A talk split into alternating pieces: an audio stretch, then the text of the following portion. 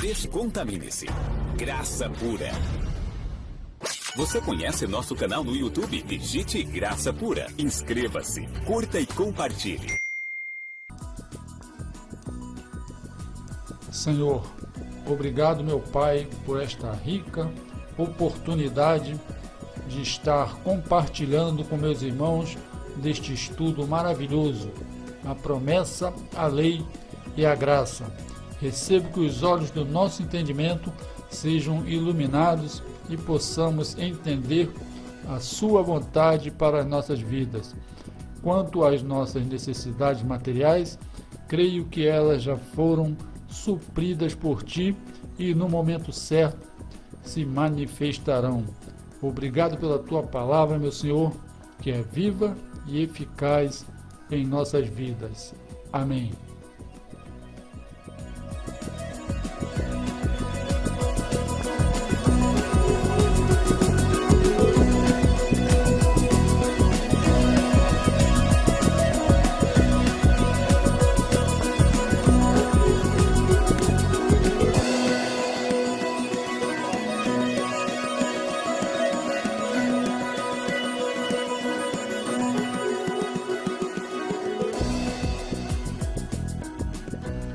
Visite nosso site graçapura.com.br.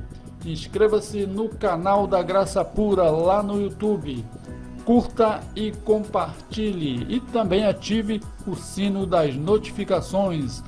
Participe da rede social Estilo da Graça Pura, baixando no Play Store do Google. É só digitar Rede Graça Pura e baixar. Baixe também o aplicativo da Rádio Graça Pura no Play Store do Google. Nosso WhatsApp é 21 97987 4668. Participe da nossa live Segunda Sem Lei, todas as segundas-feiras a partir das 20 horas no nosso canal Graça Pura no YouTube. É a Graça Pura fazendo você feliz.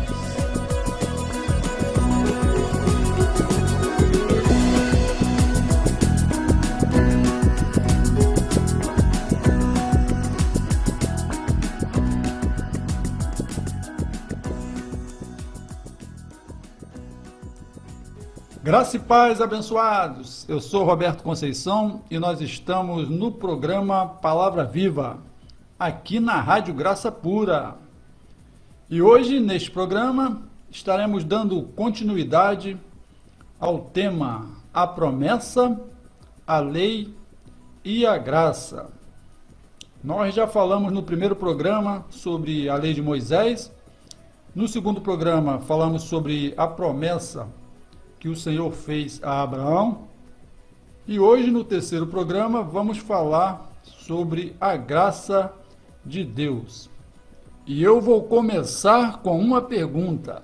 Vocês sabiam que a graça de Deus para nossa salvação, ou seja, para nos reconciliar novamente com Deus, foi algo que o Senhor estabeleceu lá em seu propósito desde antes da fundação do mundo? Então nós vamos conferir. Vamos abrir então lá na segunda carta do apóstolo Paulo a Timóteo, no capítulo 1, nos versos 9 e 10, que diz assim: Que nos salvou e chamou com uma santa vocação, não segundo as nossas obras, mas segundo o seu próprio propósito e graça, que nos foi dada em Cristo Jesus antes dos tempos dos séculos e que é manifesta agora pela aparição de nosso Salvador Jesus Cristo, o qual aboliu a morte e trouxe à luz a vida e a incorrupção pelo Evangelho. Então, abençoados, no coração de Deus, seus filhos já estavam salvos. O texto diz que ele nos salvou antes do mundo existir, através da sua vontade e propósito estabelecido por ele mesmo desde antes da fundação do mundo e que agora se manifestaria pela aparição de Jesus Cristo.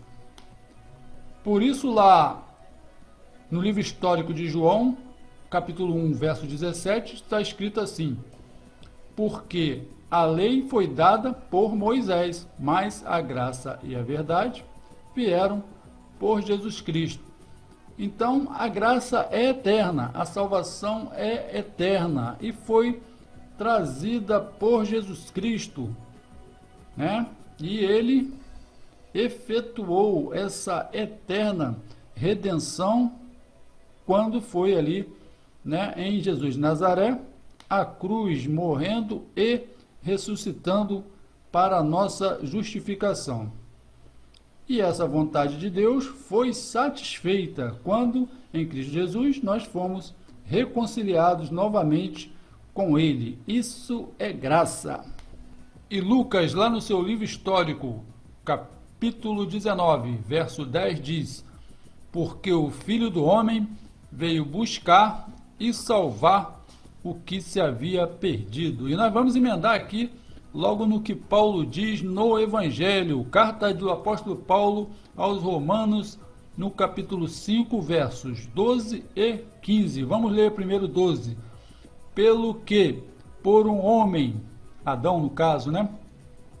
Entrou o pecado no mundo e pelo pecado a morte, assim também a morte passou a todos os homens, por isso que todos pecaram. E essa morte aqui que Paulo se refere é a morte espiritual, é a separação entre o homem e Deus, seu Criador. Foi aquele divórcio, né? Estabelecido ali é, por Adão quando pecou contra o Senhor. Verso 15. Mas não é assim o dom gratuito como a ofensa, porque se pela ofensa de um, Adão, morreram muitos, muito mais a graça de Deus e o dom pela graça, que é de um só homem, Jesus Cristo, abundou sobre muitos. Com essa ofensa ao Senhor, Adão imputou aos homens o pecado, ou seja, atribuiu a culpa a todos os homens por aquele seu ato. Por isso diz que todos pecaram, né? Por isso Paulo diz que todos pecaram e destituídos foram da glória de Deus. Porque houve uma imputação, uma atribuição de culpa, mesmo sem terem praticado o ato cometido por Adão. Adão foi a matriz e todos os que vieram após ele foram contaminados. E logo depois o Senhor dá a lei a Moisés. Havia o pecado, mas não havia algo que pudesse condenar o homem pelos atos cometidos. Então, foi dada a lei por causa das transgressões e também para mostrar que o pecado estava presente em todos os homens e assim condená-los por seus atos maus. Essa lei foi dada como uma espécie de condutor, um tutor, até que Cristo viesse. Vamos ler lá no Evangelho do apóstolo Paulo, na carta aos Gálatas, capítulo 3, versículos 23 e 24. Está escrito assim: Mas antes que a fé viesse, estávamos guardados debaixo da lei e encerrados para aquela fé que se havia de manifestar. De maneira que a lei nos serviu de aio para nos conduzir a Cristo, para que pela fé fôssemos justificados. A lei se baseava em obras e não podia justificar o homem diante de Deus. No estudo anterior, falamos da promessa do Senhor a Abraão. Falamos um pouco da sua história. E o Senhor disse a Abraão que da sua descendência todas as famílias da terra seriam abençoadas. Vamos ler lá na carta do apóstolo Paulo aos Gálatas, no capítulo 3, nos versos 8, 9 e também no 16. Vamos ler o versículo 8.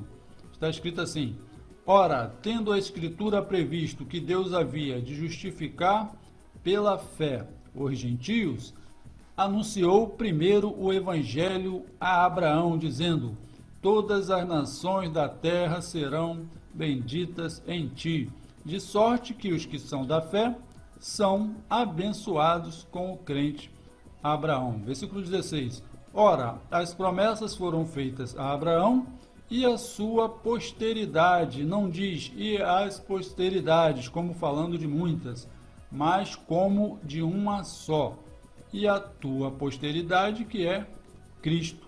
Então, as promessas do Senhor a Abraão apontavam para Cristo, que iria justificar os homens pela fé no seu sacrifício, no sacrifício que ele iria fazer ali na cruz.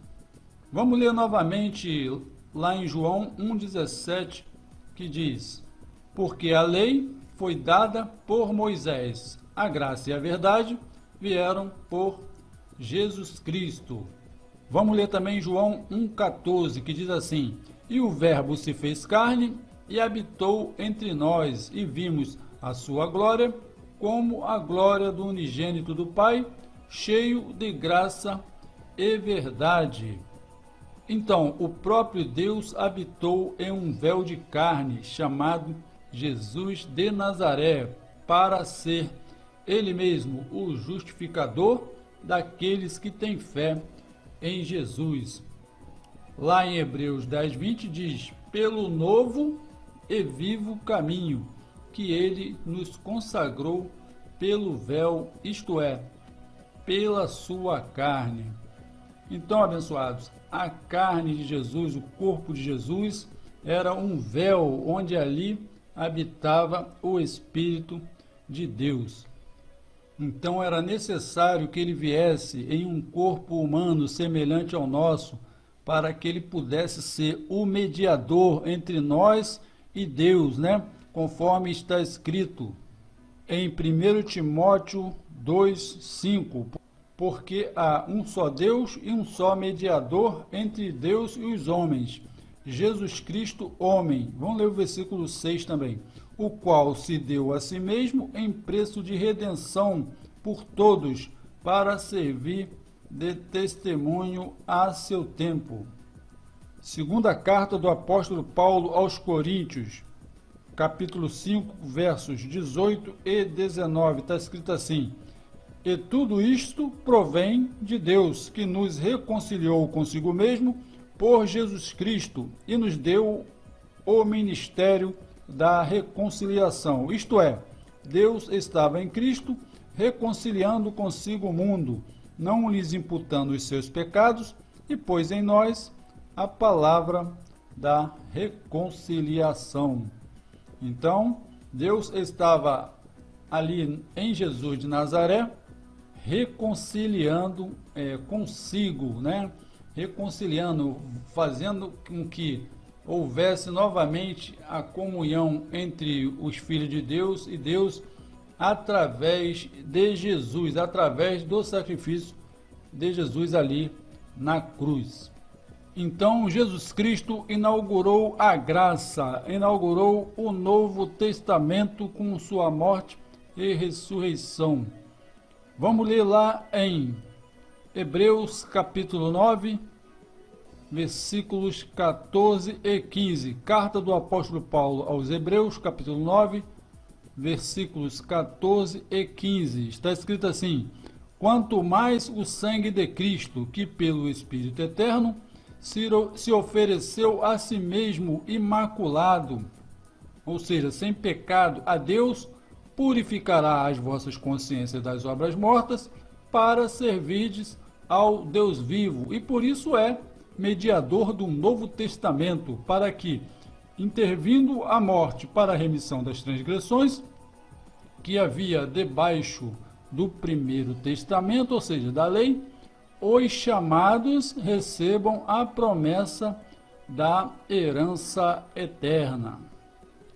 Então Jesus foi o mediador deste novo testamento, com seu sangue derramado ali na cruz, para que pudéssemos receber a herança.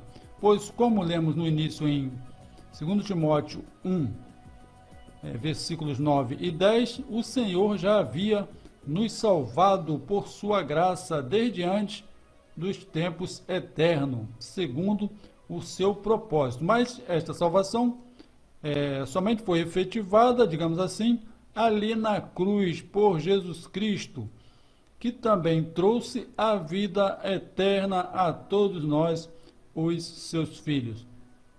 Então Deus habitou em um véu de carne, em semelhança de carne de pecado, mas sem pecado, chamado Jesus de Nazaré, para ele mesmo remir os seus filhos do pecado e, por fim, a lei. Está escrito lá na carta do apóstolo Paulo aos Romanos, no capítulo 10, no verso 4.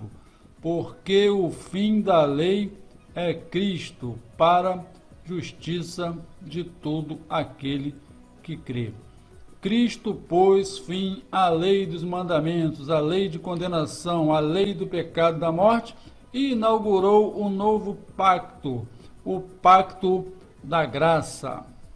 Lá na carta do apóstolo Paulo aos Hebreus, no capítulo 10, versos 16, 17 e 18, está escrito assim: Este é o concerto que farei com eles depois daqueles dias, diz o Senhor. Porei minhas leis em seus corações e as escreverei em seus entendimentos, e jamais me lembrarei dos seus pecados e de suas iniquidades. Ora, onde há remissão destes, não há mais sacrifícios pelo pecado. Então, abençoados, Jesus já fez a obra completa, né? Conforme diz aqui, onde há remissão de pecados, não há mais oferta pelo pecado. Então, Jesus já cumpriu a sua obra né, já nos remiu. Não há mais pecado. Cristo já pagou tudo ali na cruz. Então, abençoados, somos é, chamados a servir ao Senhor Jesus Cristo ressuscitado depois da cruz. Jesus de Nazaré foi o véu que o Senhor usou para nos remir. Seu corpo era em semelhança da carne do pecado, mas dentro dele estava o próprio Deus. Era necessário que ele fosse semelhante aos irmãos, né? Semelhantes a nós para nos remir. Deus ali em Jesus de Nazaré sentiu a nossa humanidade e pôde ele mesmo compadecer-se de nós através de Jesus e nos resgatar e nos reconciliar com ele mesmo. Glória a Deus. Carta do apóstolo Paulo aos Efésios, capítulo 2, versos 8 e 9. Diz assim: Porque pela graça sois salvos, por meio da fé, e isto não vem de vós, é dom de Deus, não vem das obras, para que ninguém se glorie. Vamos ler também o 10. Porque somos feitura sua, criados em Cristo Jesus, para as boas obras, as quais Deus preparou para que andássemos nela. Então, a salvação pela graça é um dom de Deus que foi ordenado desde antes da fundação do mundo e que nós recebemos mediante a fé. E também não vem das obras humanas, para que ninguém possa se gloriar diante de Deus. Abençoados, para encerrar esse estudo, vamos ler lá na carta do apóstolo Paulo aos Romanos, no capítulo 7, do verso 1 ao verso 4, que diz assim: Não sabeis vós, irmãos, pois que falo aos que sabem a lei, que a lei tem domínio sobre o homem por todo o tempo que vive, porque a mulher está sujeita ao marido enquanto ele viver.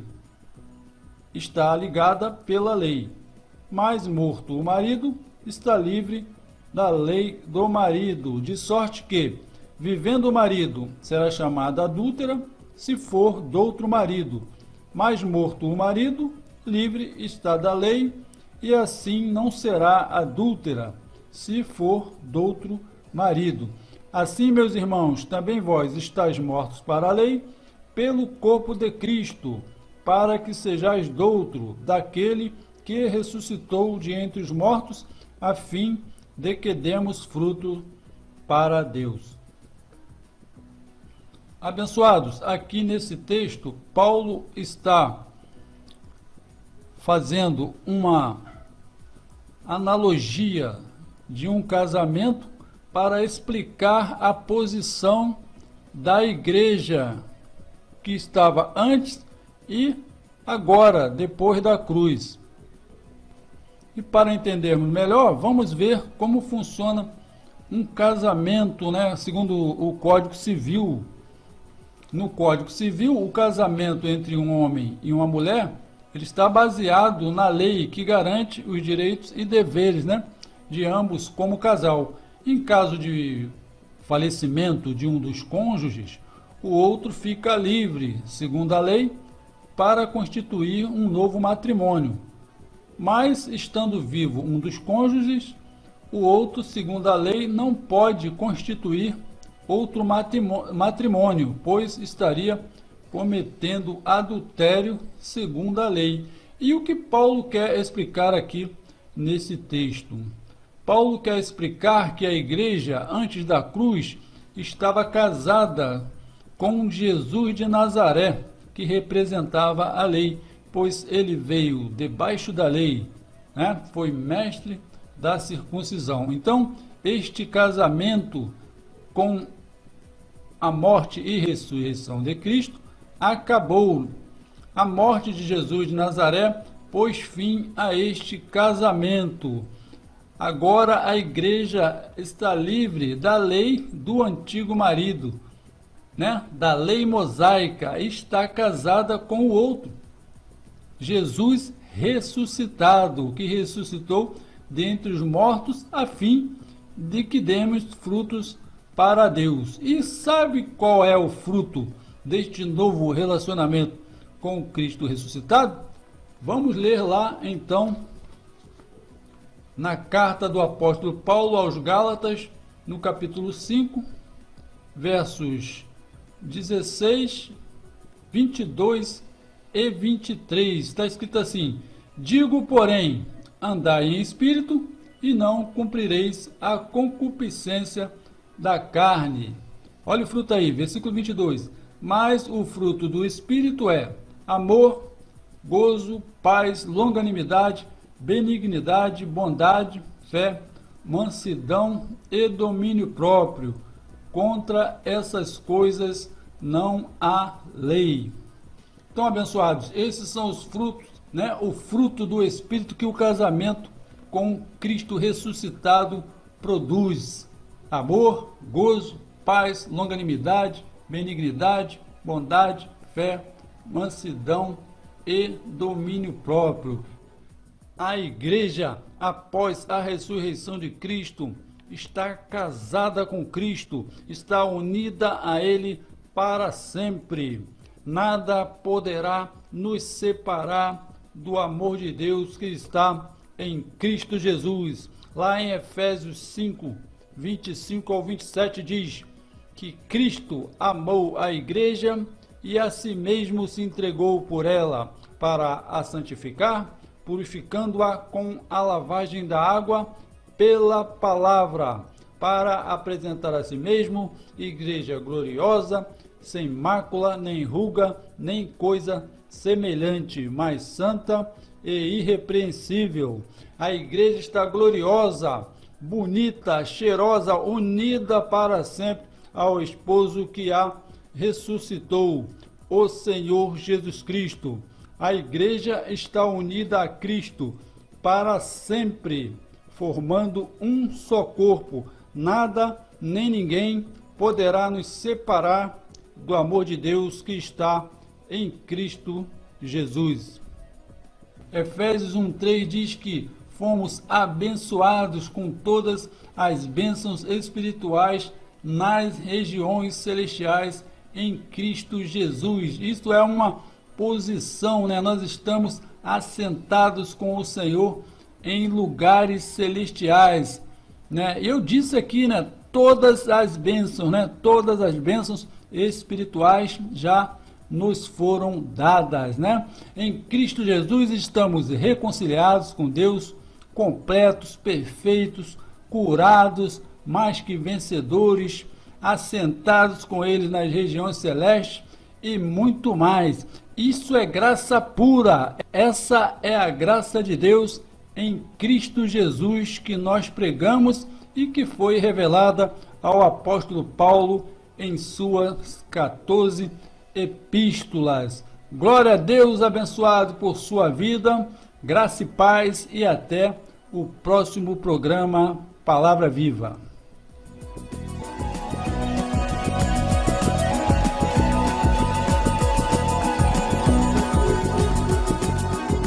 Mídia Graça Pura, vivendo a liberdade.